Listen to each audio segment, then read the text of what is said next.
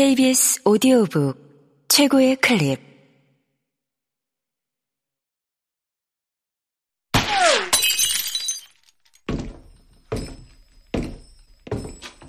KBS 오디오북.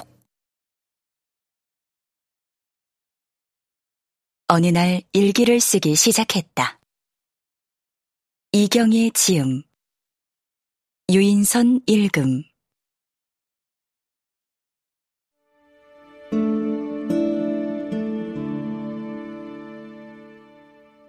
하느님을 심부름꾼으로 삼다. 하느님, 제 편지를 받고 놀라셨죠? 이 편지는 제가 지금부터 말하는 대로의 천사 언니에게 갖다 주셔요. 우선 머리는 부드러운 다갈색의 곱슬머리이고 월계수잎으로 장식을 했어요. 그리고 우윳빛에 비칠 듯한 살결. 이마는 넓은 바다처럼 탁 트였고 코는 오똑하고 입술은 얇고 앵두 같아요. 볼은 사과같이 빨갛고 등에는 비둘기의 날개같이 흰 날개가 달려 있어요. 그리고 하늘색, 잠자리의 날개 같은 얇은 옷을 걸치고 있는 천사 언니예요. 또 마음도 하얀 안개꽃같이 아름다운 천사 언니에게로요. 꼭 부탁해요. 안녕. 초등학교의 마지막 해 겨울 1972년 12월 14일 목요일에 나는 이렇게 하느님한테 부탁하는 말로 나의 비밀일기를 시작하였다.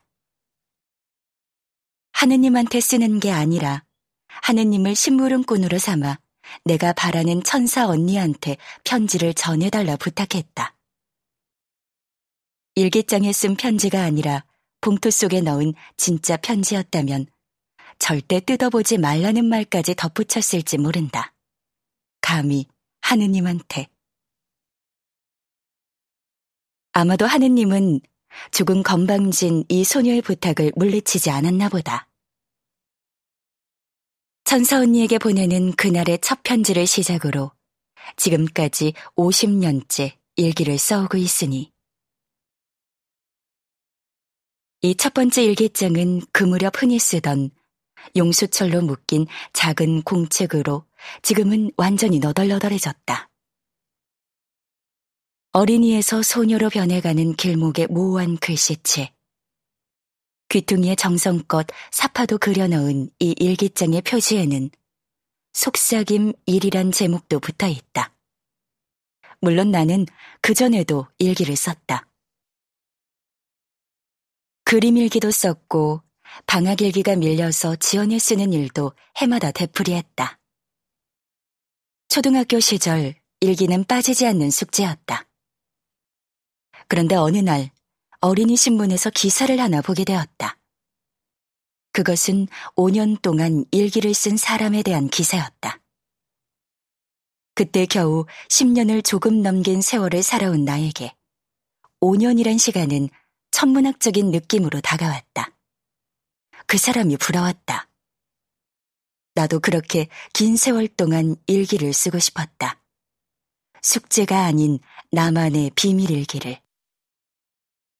동시에 재미난 생각이 나를 사로잡았다. 그것은 훗날 커서 딸을 낳으면 나는 무슨 일이 있어도 딸을 낳겠다고 마음먹고 있었는데 내가 쓴 일기를 그 아이의 나이에 맞춰 보여준다는 생각이었다. 13살에 쓴 일기는 그 애가 13살 때 보여주고 20살 때 쓴 일기는 그 애가 20살 때 보여준다. 그럼 내 딸은 얼마나 좋아할까? 상상만 하여도 신이 났다. 그것이 그때 엉뚱하다면 엉뚱했고 조숙했다면 조숙했던 나의 계획이었다. 엉뚱하고 조숙한 초등학교 6학년생이 원대한 육아 계획을 일찍이도 세운 것이다. 그러자 새로운 고민이 시작되었다. 그냥 긴 시간에 걸쳐 기록만 하는 일기가 아니라 소중한 딸에게 보여줄 글이라는 목적이 붙으니 이것은 차원이 다른 문제가 되었다. 어린 마음에도 미래의 딸을 위해서라면 반드시 진실만을 기록해야겠다는 생각이 들었다. 당시 나는 진실만이 가르침을 줄 수 있다는 말을 외고 다녔다. 아마도 어디선가 읽은 말일 테지만 그때의 나는 제법 비장했다. 그렇게 소중한 비밀일기이니 어떤 형식으로 쓸지 고민이 되었는데 안내의 일기가 떠올랐다. 안내는 일기장에 키티라는 이름을 붙여주고 키티에게 편지를 쓰는 형식으로 일기를 썼다. 안내처럼 편지 쓰는 형식으로 일기를 쓰면 일기가 술술 써질 것 같았다. 그래서 내 비밀일기의 형식은 편지글로 쉽게 결정이 되었다.